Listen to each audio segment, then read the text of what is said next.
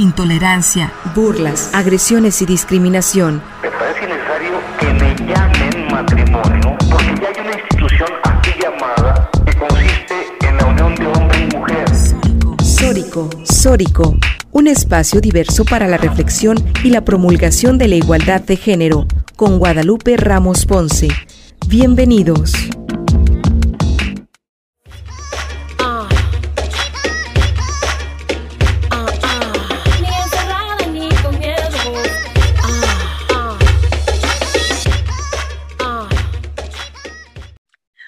¿Qué tal? ¿Cómo están? Bienvenidas, bienvenidos a Sórico sin género de dudas. Agradecemos a quienes nos sintonizan esta tarde a través de Radio Universidad de Guadalajara por la frecuencia del 104.3 de FM en la zona metropolitana, el 107.9 de FM en Ocotlán, en la región Ciénega, el 104.7 de FM en Lagos de Moreno, en la región Altos Norte, y el 105.5 de FM en Ameca, en la región Valles, en este micrófono te saluda con muchísimo gusto Lupita Ramos y te invitamos a que te quedes con nosotros la siguiente hora para compartir y analizar los temas de género.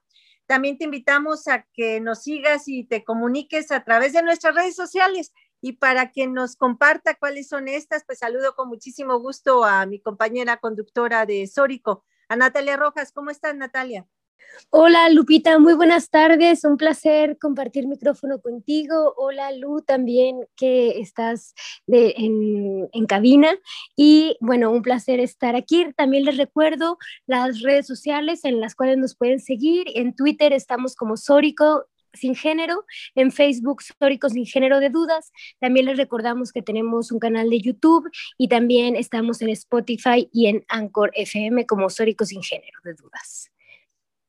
Así es, ahí están los medios y las maneras que tiene de comunicarse con nosotras. Y sí, como bien dice, saludamos con muchísimo gusto a Lucía Castillo, quien es la productora de este programa. Y, a ustedes eh, les invitamos también, además de quedarse en esta hora del que vamos a estar hablando, un tema muy importante acerca de la ley de desapariciones en el Estado y para eso tenemos una invitada muy especial. Antes de eso, vamos a comenzar con las notas de género de la semana. Bueno, pues de las notas que surgieron en esta semana, Natalia, sobre la marcha eh, en torno al Día Internacional de las Mujeres o las marchas o las diversas movilizaciones y acciones que se realizaron en torno al 8 de marzo, el Día Internacional de las Mujeres. Bueno, encontramos que además fue un año distinto porque después de este año pandémico en el que aún nos encontramos, pues esto obligó a que muchas mujeres no salieran a marchar, no salieran a movilizarse, se hicieron otras maneras de, de reflexión, ¿no? Eh, de manera virtual en diferentes espacios y a nivel mundial, pero eh, en Guadalajara hubo distintas formas y maneras de, de, manifestarse y de protestar, ¿no? Desde movilizaciones, eh, alguna que, que, llevó a la, las, las, protestas y las exigencias al Centro de Justicia para las Mujeres, otra en la Minerva que me pareció muy significativo, esto de poner un, un gran tejido rojo eh, que fluía de la Minerva como, como la sangre, ¿no? De todas las mujeres asesinadas y violentadas en el estado, murales que se pintaron en diversas calles de la ciudad, eh, no solamente el 8 de marzo, incluso posterior al, al 8,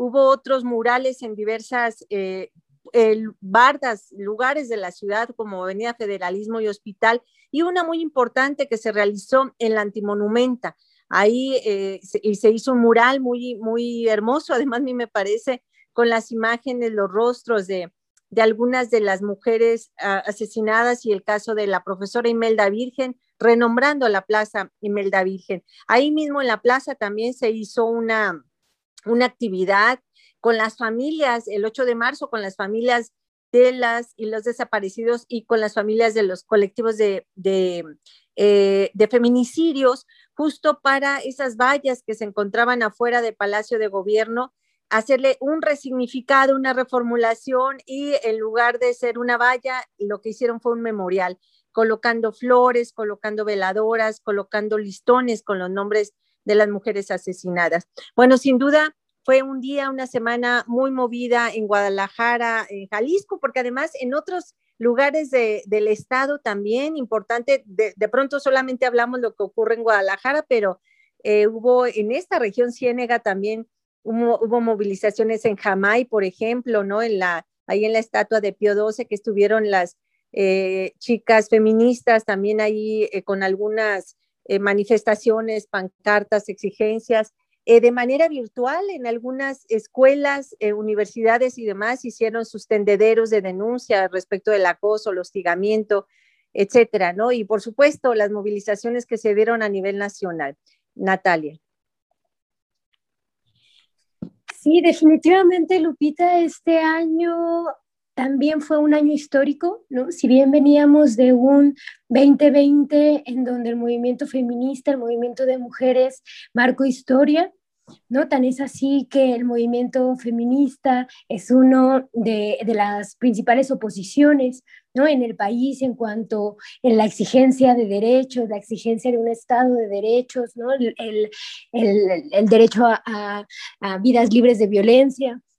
Y bueno, y en este sentido, pues este año no fue la excepción, ¿no? En donde justamente vimos pues la pluralidad de exigencias, como pluralidad de mujeres que desde nuestras distintas fronteras, trincheras, pues salimos a manifestarnos y a poner en la agenda pública pues estas distintas exigencias, ¿no? Y en ese sentido pues fue y sigue siendo muy conmovedor eh, recordar estas jornadas y sobre todo la apuesta que sale también desde diferentes frentes al afirmar que el Día Internacional de las Mujeres va a ser todo el año. ¿No? También creo que esa es muy importante de señalar, esa es la apuesta, que justamente no esperar al 8 de marzo para movilizarnos, sino la apuesta es por la vida y, todo el año. Todo el año va a haber acciones, hay diferentes eh, colectivas, me imagino que también desde la red y, otras que, que, se plantean esa propuesta, ¿no? De seguir reflexionando y seguir llevando los temas a, la reflexión y sobre todo a, la conciencia ciudadana y, a los debates y conversaciones que, debemos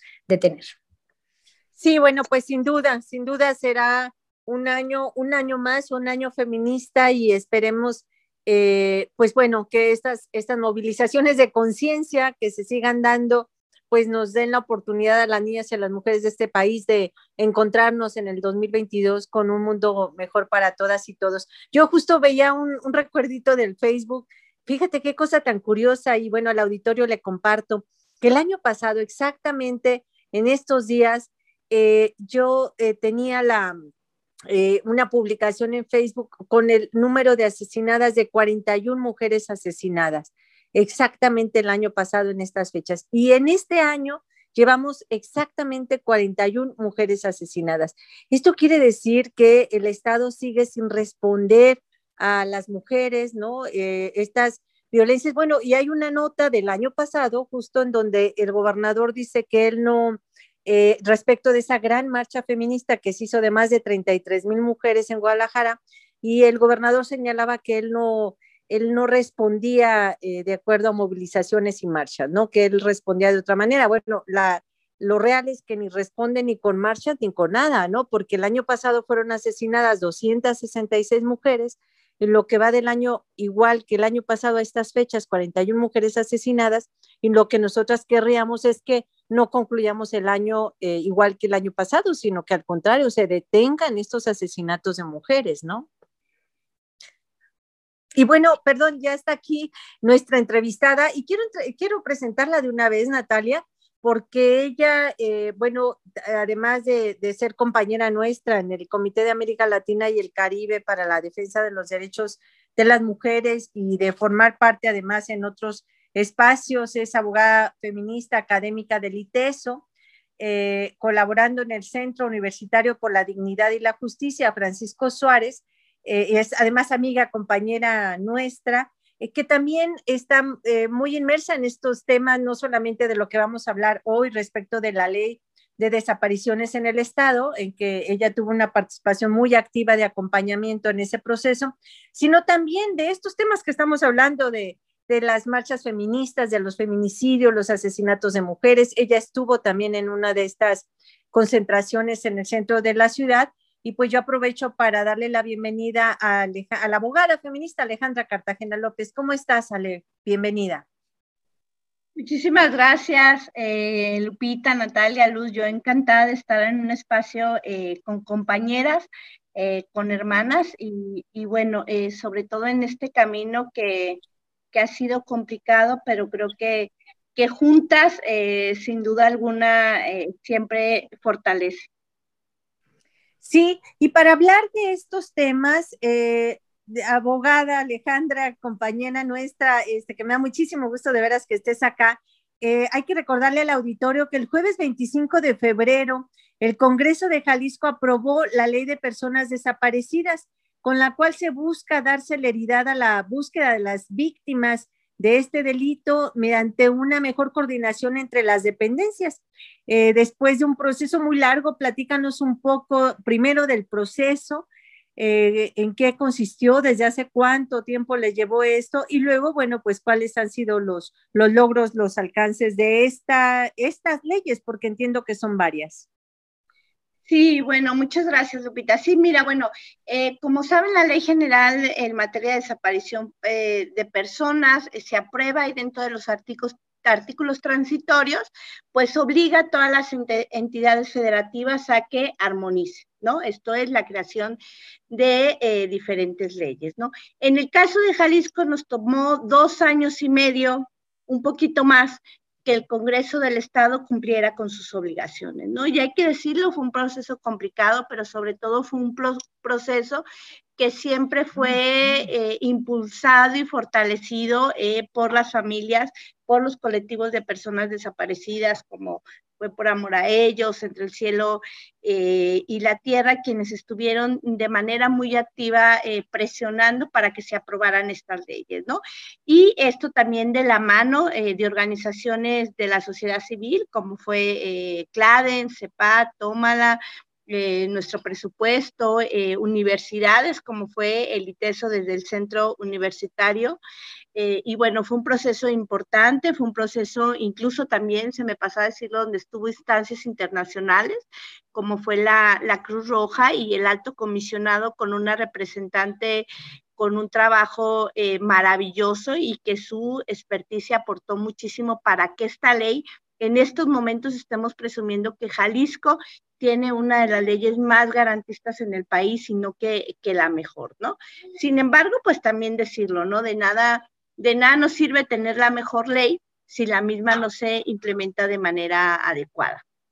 Y esto, pues me lleva como un poco a hablar sobre eh, qué elementos eh, importantes tiene esta ley, ¿no? Pues esta ley eh, en materia de desaparición de personas establece las funciones, responsabilidades, mecanismos de coordinación de las instancias que lo van a implementar. ¿Quiénes son estas instancias? Pues la Fiscalía Especial de Personas Desaparecidas, la Comisión de Búsqueda y en algunos casos el Instituto Jalisciense de Ciencias Forenses, que como sabemos siguen una grave crisis, crisis forenses. Eh, les, puedo eh, informar que al día 9 de marzo tenía 2.124 cuerpos dentro eh, a su disposición, ¿no? De estos cuerpos, 170 son de mujeres, ¿no? Solamente para darles eh, un, pequeño eh, panorama sobre lo que estamos pasando en el Estado, ¿no? Lo otro es que se forma un sistema estatal. Eh, esto es muy importante porque en el mismo formarán parte autoridades. Una de las grandes exigencias y denuncias de los familiares es que estas instituciones que están involucradas en la búsqueda e investigación de personas desaparecidas pues no se coordinan de manera adecuada. Es más, no se coordinan, cada quien hace lo que quiere y pues eso eh, al final del día eh, contribuye a que no estemos localizando a las más, al día de hoy, según el Registro Nacional de Personas Desaparecidas, a las más de 11.996 personas desaparecidas. O sea, imagínense el tamaño de la tragedia en el Estado. Lo otro es que eh, después eh, también decirlo eh, de, una exigencia y de un cabildeo importante, pues se logró establecer un amplio capítulo de derechos de las víctimas, estos derechos tan importantes que podríamos decir, ¿no? Que los derechos de las víctimas pues se encuentran en la Ley General de Víctimas o en la ley estatal. Sin embargo, hay derechos muy importantes enfocados solamente a las víctimas directas, indirectas, en estos casos de desaparición eh, de personas, ¿no? Como es el derecho a ser buscado, eh, buscada, buscado, el derecho de las familias a participar de la investigación y de la búsqueda, y entre otros derechos, ¿no? Otra cosa muy importante es que se crean registros estatales, ¿no? como sabemos, parte de la problemática que ha tenido el Estado, y bueno, y no el Estado, sino en el país, es que no hay cifras exactas, ¿no? Cada quien tiene diferentes cifras que no nos permiten identificar claramente ah, desde la, la, gravedad que tenemos de esta problemática, ¿no? Con esta ley se crean registros estatales, como es el registro eh, de datos forenses, que en este caso estará a cargo del Instituto Jalisciense de Ciencias Forenses. Se crea el registro de personas fallecidas eh, sin identificar, que ya hay un micrositio en el Instituto Jalisciense de Ciencias Forenses, sin embargo, el mismo se tiene que eh, armonizar de acuerdo a las variables que tiene el registro nacional entre otros registros, ¿no? Eh, también algo muy importante que hay que destacarlo, porque eh, si bien es cierto, la ley en el, Estado de México lo contiene las obligaciones de los municipios, ¿no? No solo hay obligaciones, sino los lineamientos para cumplir con las mismas y eh, la creación de cédulas de búsqueda, ¿no? De los municipios quienes serán en primera instancia quienes comenzarán a buscar de la mano y en coordinación con la comisión de búsqueda, ¿no? Otro de los aspectos importantes, y me voy rápido porque veo que hay tiempo, es la incorporación de conceptos en materia eh, forense importantes, como es el concepto de fosas clandestinas, eh, entre otros, ¿no? Y eh, estos conceptos, como ya les comentaba, pues son conceptos que establecen un precedente a nivel nacional algo que me parece importante mencionar rápidamente antes eh, de irnos es que esta ley no solo se trabajó con las diputadas, los diputados, sus asesores y quienes ya he mencionado anteriormente, sino que también se encontraban las instancias que van a estar trabajando, implementando eh, dicha ley. Eh, sí, muchísimas gracias abogada, porque sin duda ha sido un trabajo enorme, un trabajo colaborativo. Creo que eso es muy importante resaltar, ¿no? Que durante mucho tiempo trataron las y los diputados de, eh, de, de, hacer a un lado este trabajo colaborativo, de sacar leyes, porque hubo varios intentos de sacar iniciativas eh, que eran eh, trabajo unipersonal de, de, algún diputado eh, que quería llevarse ahí una estrellita con publicando una ley eh, que nada tenía que ver con eh, los sentires de las familias, ¿no? Con lo que, lo que ellas estaban viviendo, padeciendo en lo cotidiano y por lo tanto las leyes no recogían de ninguna manera la problemática, ¿no? Entonces, esto que, que tú mencionas de ese trabajo colaborativo en donde trabajaron las familias, a, a, mí esta parte me parece muy importante, el que ellas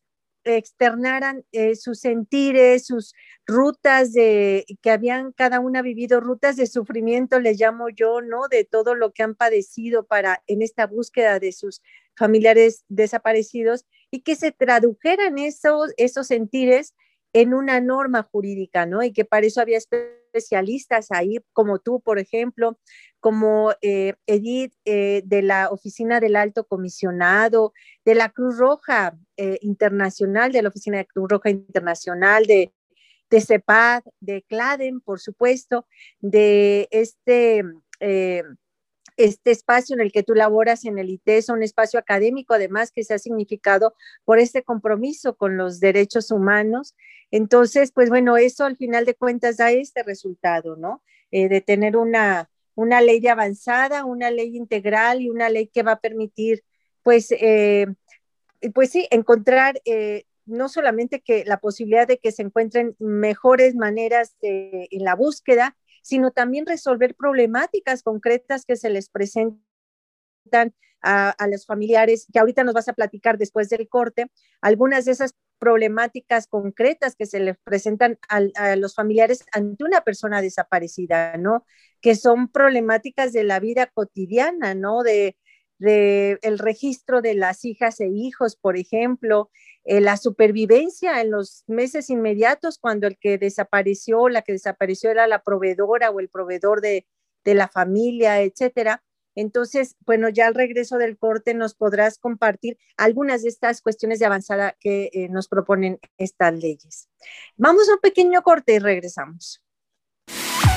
El respeto a la preferencia ajena es la paz. Sórico. Sórico. La tolerancia es relativa. Relativa. La aceptación, la aceptación es absoluta. Sórico.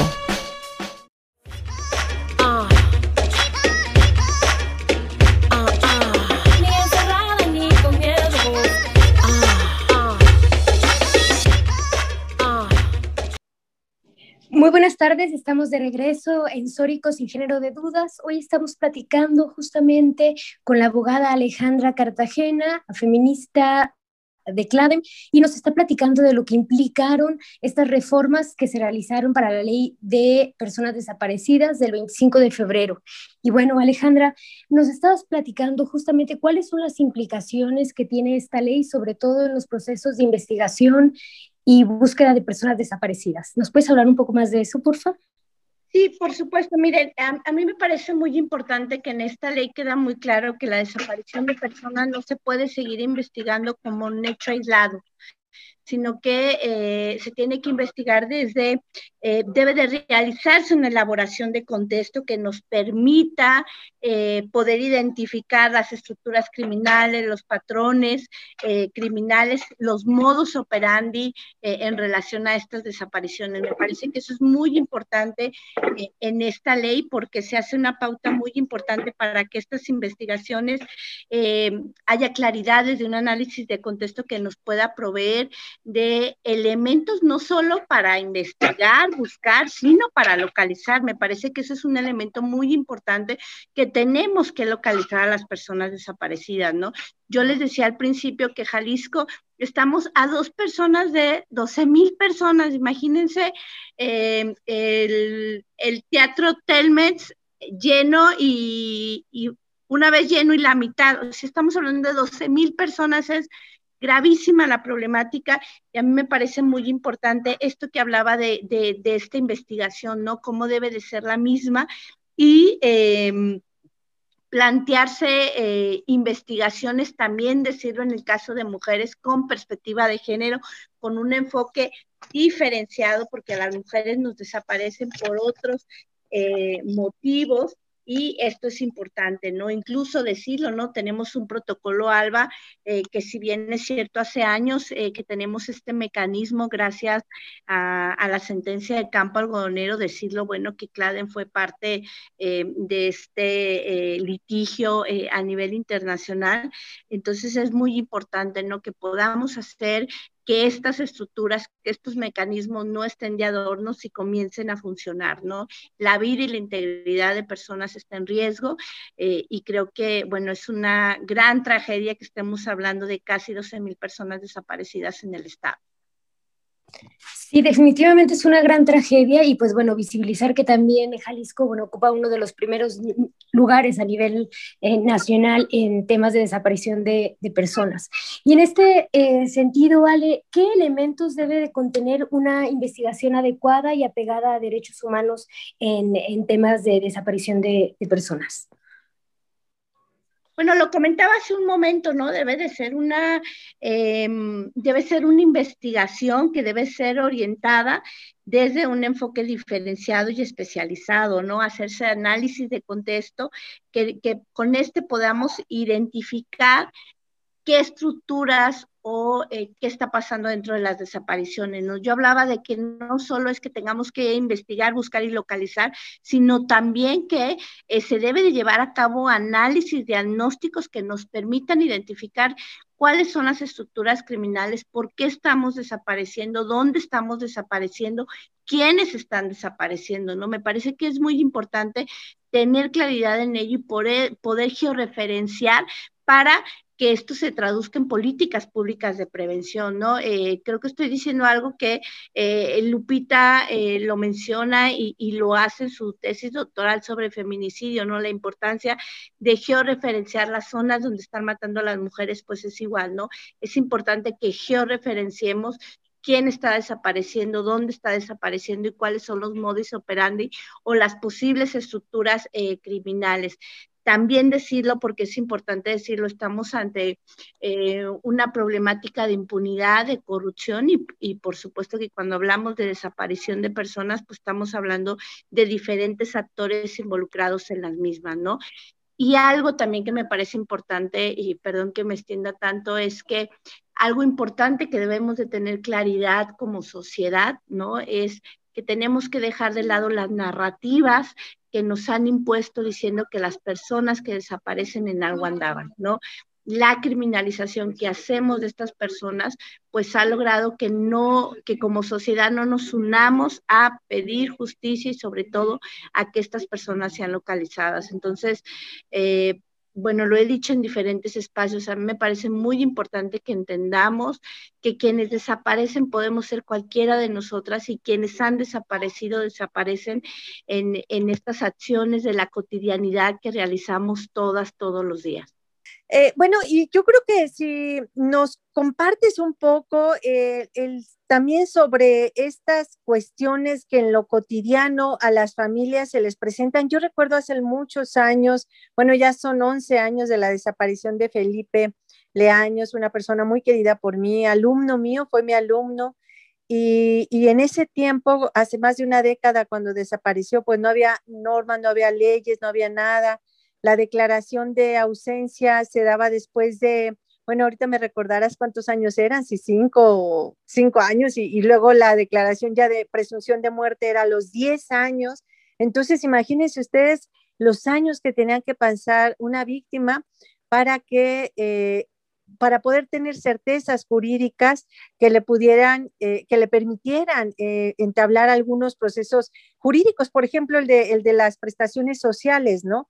En el caso de ella, por ejemplo, era, eh, digo, de ella me refiero a la esposa de Felipe, eh, durante estos 10 años pues se quedó sin el sustento, sin nada, incluso su centro de trabajo de Felipe ya hasta desapareció, ¿no? Entonces, aquello que podía reclamar en un primer momento, que ahora incluso ya se contempla eh, una, salarios hasta por seis meses para los trabajadores del Estado, es, decir, para pudiera ser personal de seguridad, policías, etcétera, aquellos que son trabajadores del Estado, trabajadoras, trabajadores del Estado, y que esto puede minimizar o amainar, digamos, un poco el dolor eh, de la ausencia, de la pérdida, de la desaparición en ese momento eh, para, el, para el tema de la sobrevivencia de las familias, abogada.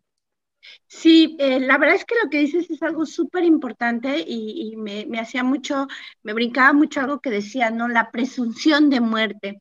Eh, es algo que a las familias eh, les duele, porque no podemos hablar de muerte cuando no hemos visto a quienes han desaparecido, no hemos visto su cuerpo, no lo hemos enterrado, ¿no? Sigue la incertidumbre. Por eso eh, lo dicen muy claro, ¿no? Eh, lo peor que te puede pasar no es ya que te maten, ¿no? Es que te desaparezcan, porque hay, un hay una constante incertidumbre, dolor, en nuestra forma eh, de vivir la cotidianidad cambian, ¿no? Entonces, cuando hablamos de presunción de muerte, pues esto no, no, no responde a lo que realmente está pasando, porque no sabemos si están vivos o si están eh, muertas o muertos, ¿no? Entonces, eh, la declaración especial de ausencia es, un es, es una ley muy importante, muy esperada por las familias, pero sobre todo que va a responder eh, también a los altos estándares, porque los principios rectores de desaparición nos dicen, de búsqueda, nos dicen claramente que no, que tenemos que empezar a buscar a las personas desaparecidas siempre, siempre pensando en que están vivas. Porque si de tajo empezamos a, decir, bueno, es que están muertas, pues imagínense, tenemos que tener los elementos y sobre todo encontrarlos o encontrarlos, ¿no? Y efectivamente, parte de, estas problemáticas que suceden cuando desaparece una persona, pues no es solo que se tenga que buscar y encontrar, ¿no? Sino que surgen varias problemáticas en materia familiar, la custodia de los menores, eh, los bienes, quién va a administrar los bienes, este, la pérdida de derechos laborales, de seguridad social, ¿no? Eh, algo que comentaban eh, las compañeras de los colectivos en las mesas de trabajo era precisamente que había chicas eh, que habían quedado embarazadas y desaparece el esposo y pues no pueden registrar a los hijos.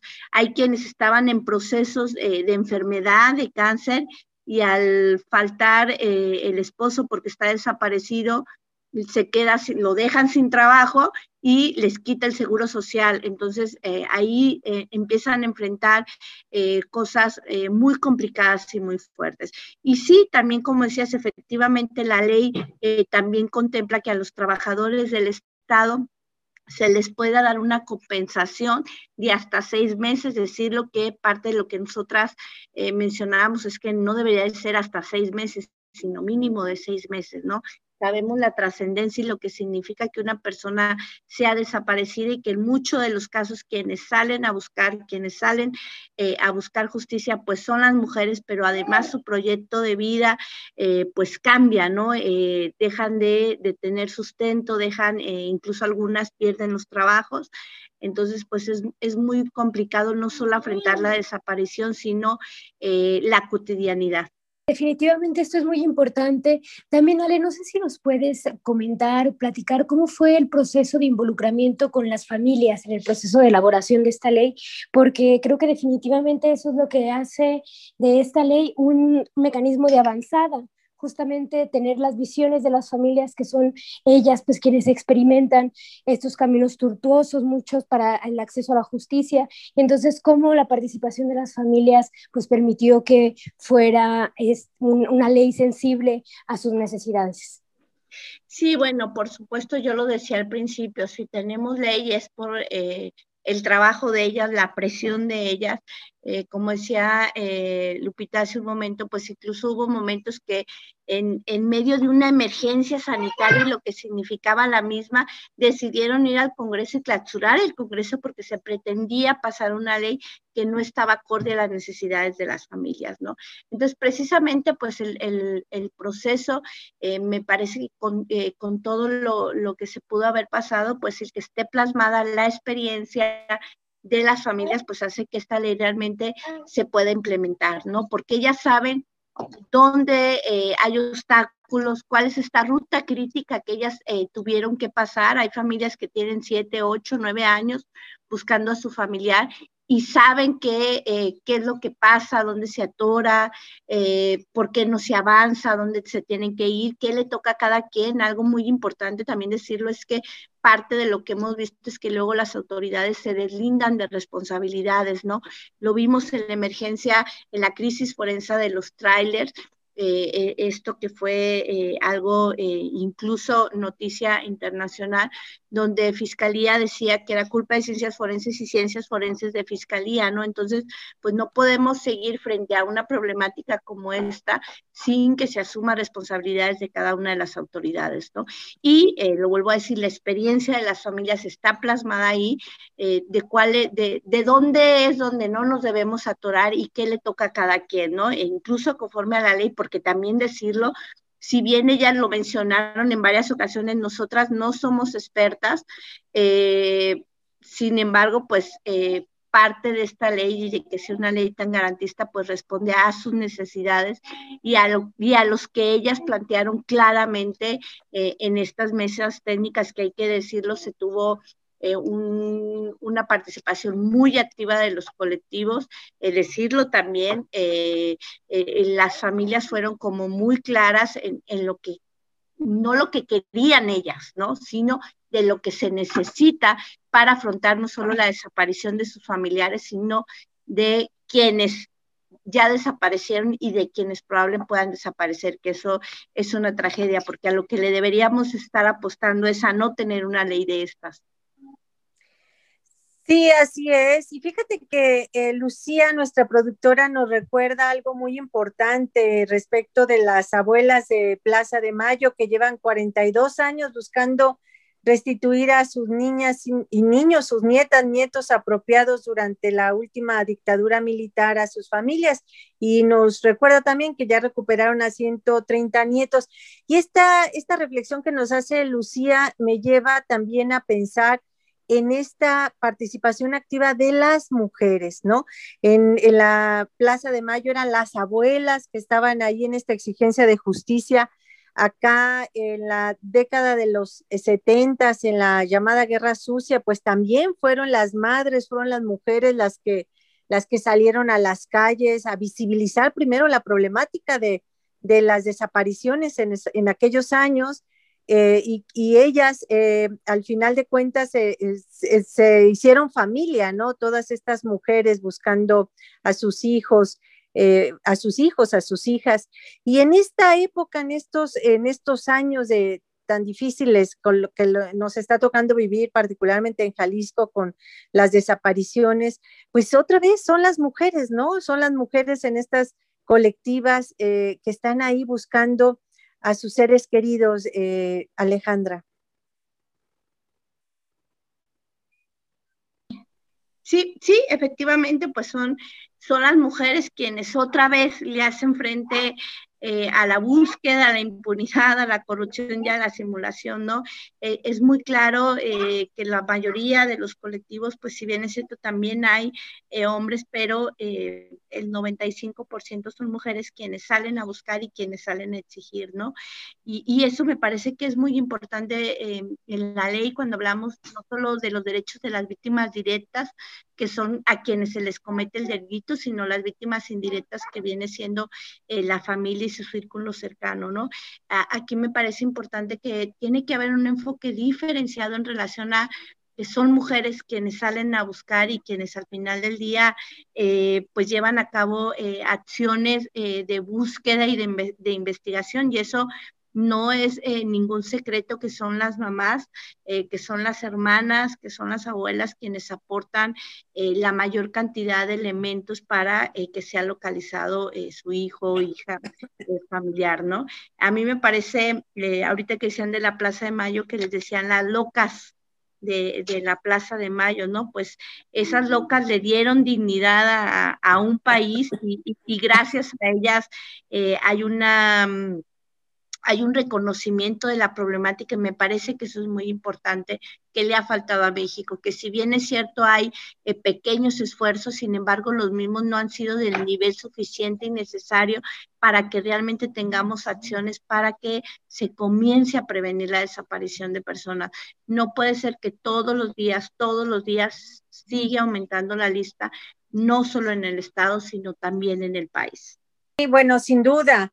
Eh, esto que también nos señala, eh, nos señala Lucía, Lucía hoy está solo en la producción, yo estoy acá eh, compartiendo las reflexiones de Lucía, eh, porque está en la producción, pero también comentando muy activamente acerca del, de esto que está señalando nuestra invitada del día de hoy y nos dice otro enfoque diferenciado, como dice Alejandra, es por ejemplo cuando el papá despoja eh, de su hijo o hija a la mamá. Recientemente le pasó a la cantante Leticia Servín. Bueno, sí, por supuesto, hay situaciones también que se viven eh, de esta naturaleza en donde las niñas y los niños están ahí, eh, pues siendo el botín y el, y el espacio de guerra de los padres. Pero en el caso de las desapariciones, pues hay toda una problemática. Ali, yo recordaba ahorita que hablabas tú del caso de esta abuela, de esta señora ya mayor, además muy mayor para, para comenzar una vida con dos nietos pequeñitos en edad escolar, ¿no? Eh, en donde su hija, su hija es la desaparecida, su hija era la proveedora en el hogar, era quien mantenía la casa, y de pronto la desaparecen a ella eh, y ellas, y la abuela se queda a cargo de, estos dos pequeñitos, no puede trabajar por su edad, es una persona que ya casi arriba a los 70 años y en una situación muy precaria. Entonces, sin duda, pues son afectaciones tremendas. Yo recuerdo otro caso más que, que tuvimos nosotras oportunidad también de conocer cercano, un clave muy doloroso, de una chica que nos busca porque su hermana estaba desaparecida y ella buscaba un albergue, un lugar para llevar a sus sobrinos, porque decía ella, yo no puedo quedarme con ellos, es decir, con la hija, hijo también pequeñitos de su hermana desaparecida, porque eh, decía ella, yo tengo que salir a trabajar, si no, ¿cómo nos mantenemos? ¿no? Entonces, eh, pues estas realidades que afectan a las familias y que las desestructuran totalmente, Alejandra. Sí, y por supuesto ahorita eh, pues recordaba eh, cuando eh, nos pedían esta ayuda y nosotras estábamos como muy, muy tristes, ¿no? Porque aparte era una chica de 18, 19 años, ¿no? Muy, muy pequeña también para hacer frente a esta responsabilidad. Y sí, por supuesto, ¿no? Em, la desaparición de personas conlleva un, montón de, mm, circunstancias que no han sido atendidas, ¿no? Simplemente ahorita, ¿no? No hay un solo planteamiento de política pública de atención a estas familias, pero también de atención a estos niñas y niños que de un de repente se quedan sin su mamá, sin su papá, y eh, sobre todo también decirlo, y después también tenemos una narrativa donde los criminalizan, donde dicen en algo andaban. Yo recuerdo eh, muchísimo eh, el caso de la hermana de una de nuestras, de una compañera muy querida, que la fiscal se atrevió a decir que su hermana andaba por lugares donde se vendía droga, ¿no? Y menciona el centro de la ciudad y menciona federalismo. Entonces, imagínense el, lo grave de estas declaraciones, ¿no? Y quienes no andamos por el, quienes no hemos andado por el centro, ¿no? Quienes no hemos andado por federalismo, ¿no?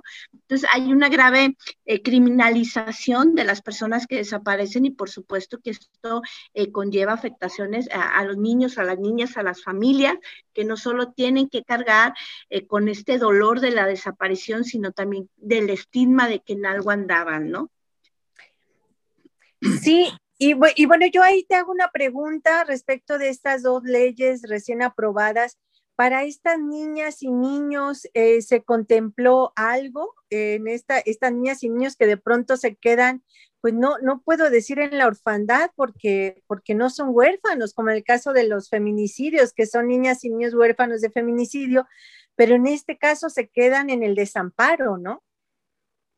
Sí, por supuesto. Mira, la, ley habla de qué hacer en caso de búsqueda de niños y niñas, ¿no? Que también em, la, orientación de la investigación y de la búsqueda eh, debe de ser también, como ya lo había comentado, diferenciada y especializada, ¿no? En relación a la atención, yo lo comentaba, hay un capítulo extenso del derecho de las víctimas hacia algunas... Eh, como menciones, eh, sin embargo, hay que decirlo, le toca al Estado empezar a, eh, por eso yo le decía que esta ley es muy importante, porque no solo plantea la búsqueda la investigación y la localización, sino también nos plantea la importancia de tener diagnósticos que nos permitan prevenir, pero también atender y atender a las víctimas indirectas de estas problemáticas. Y me parece que es muy importante que las autoridades comiencen de ya a llevar a cabo una política, un diagnóstico que permite que puedan empezar a atender a, a estos niños y a estas mismas desde sus contextos, porque también hay que decirlo, los contextos son diferentes. No podemos querer atender de la misma manera a todos los niños y a todas las niñas, sino hay contextos diferentes en los mismos. Por eso yo hablaba de este enfoque diferenciado eh, y especializado, ¿no?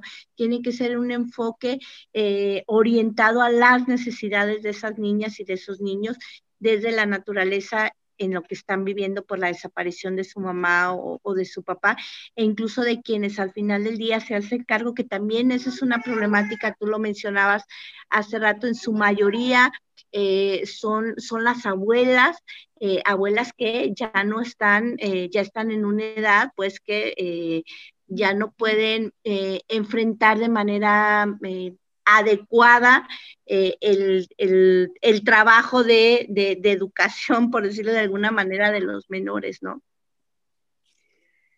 Sí, pues ya estamos en la parte final. Muchísimas gracias, Alejandra, por eh, estar con nosotras esta tarde conversando sobre estos temas que son de suma importancia en el estado y, bueno, la posibilidad también de compartir también las, las preocupaciones. Ya para despedirnos, si gustas, pues darnos un mensaje final a, a la audiencia respecto de, pues, de estos temas, del avance de la ley, de lo que significa, de lo que implica y de lo que sigue. Sí, bueno, yo, yo creo que yo solo eh, diciendo que la correcta implementación de esta ley nos va a permitir hacer frente a la problemática de desaparición de personas y eh, hacer una invitación a la sociedad que dejemos de lado esa, esa narrativa de eh, decir que Nahual daba. ¿no? Creo que es el momento de ponernos en los zapatos de las otras y de los otros y acompañar a las familias en su camino de búsqueda de verdad y de memoria. Sí, pues muchísimas gracias. Con eso nos quedamos justamente en la búsqueda de justicia, de verdad, de memoria. Y, bueno, pues acá seguiremos también desde el programa de radio, lo tienes acá a tu disposición a, que, a seguir, a continuar con este espacio para las reflexiones sobre estos temas importantes. Y bueno, llega el momento de despedirnos. Agradecemos de nueva cuenta a Lucía Castillo, que está acá en la producción del programa. Y Natalia, tú y yo tenemos una cita la próxima semana. Así es, Lupita, un placer estar otro sábado compartiendo y reflexionando estos temas. Muchas gracias, Ale, a ti, a las familias por su labor, por poner estos temas y otros en la agenda pública. Y bueno, seguiremos vigilantes y claro que sí, nos escuchamos la próxima semana. Hasta entonces. Un abrazo. Nos sembraron miedo y nos crecieron alas. Muchas gracias, México.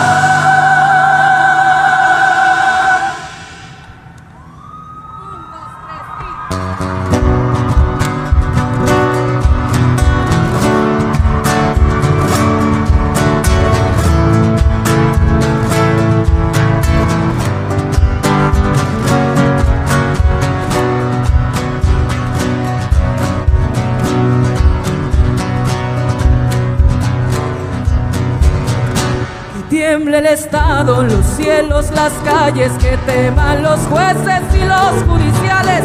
Hoy a las mujeres nos quitan la calma, nos sembraron miedo, nos crecieron alas. Cada minuto cada semana nos roban amigas, nos matan hermanas destrozan sus cuerpos, los desaparecen. No olvides sus nombres, por favor, señor presidente. Por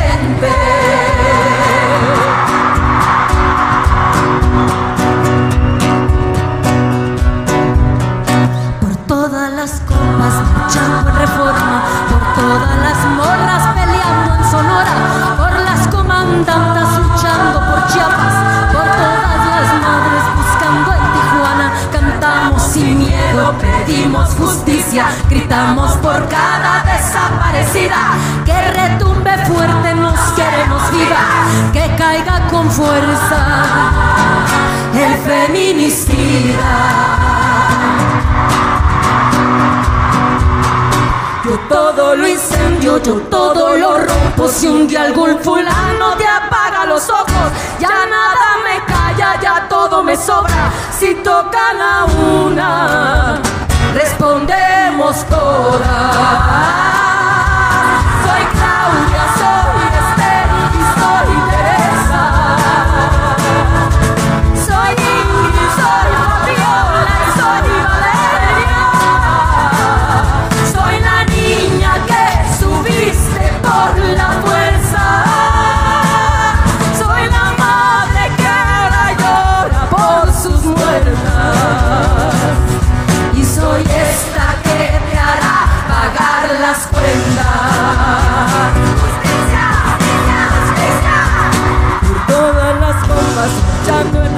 por todo.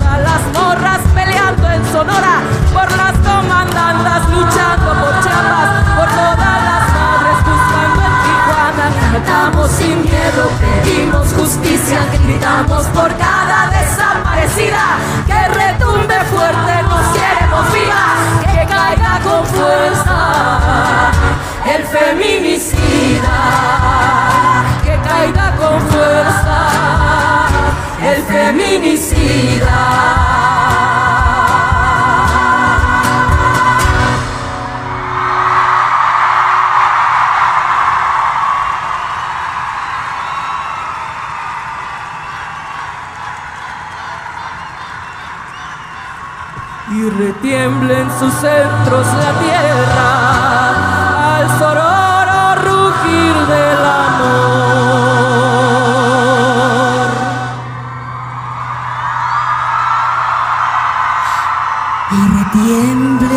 sus centros la tierra al sororo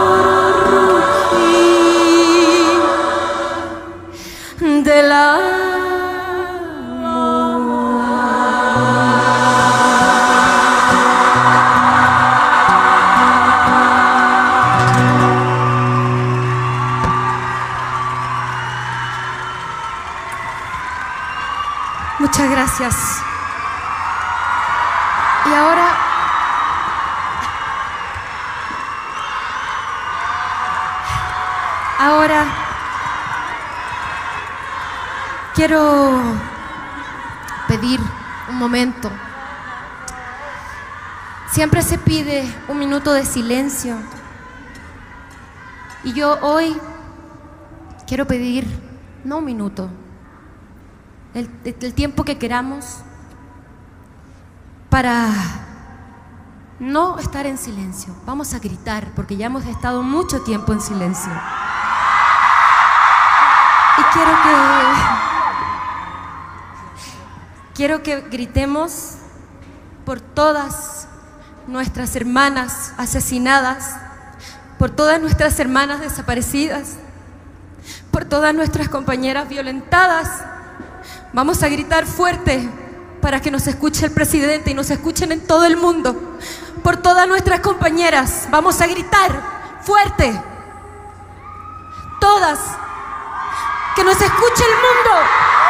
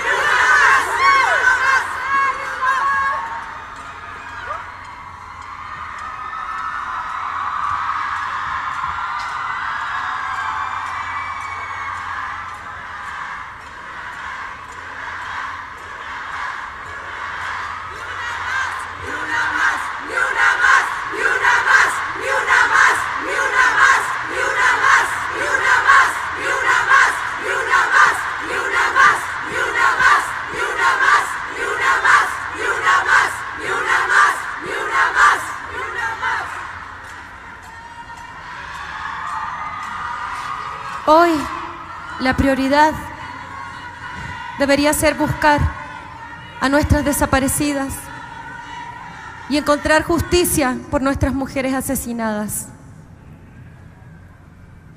No son números, son mujeres que tienen familia, estos son sus rostros. Y le exigimos, por favor, presidente, escúchenos. No olvide sus nombres. México, no olvide sus nombres. Muchas gracias. Un aplauso para Vivir Quintana. Intolerancia, burlas, agresiones y discriminación. Me parece necesario que me llamen matrimonio porque ya hay una institución así llamada que consiste en la unión de hombre y mujer. Sórico, Sórico, un espacio diverso para la reflexión y la promulgación de la igualdad de género, con Guadalupe Ramos Ponce. Gracias por acompañarnos.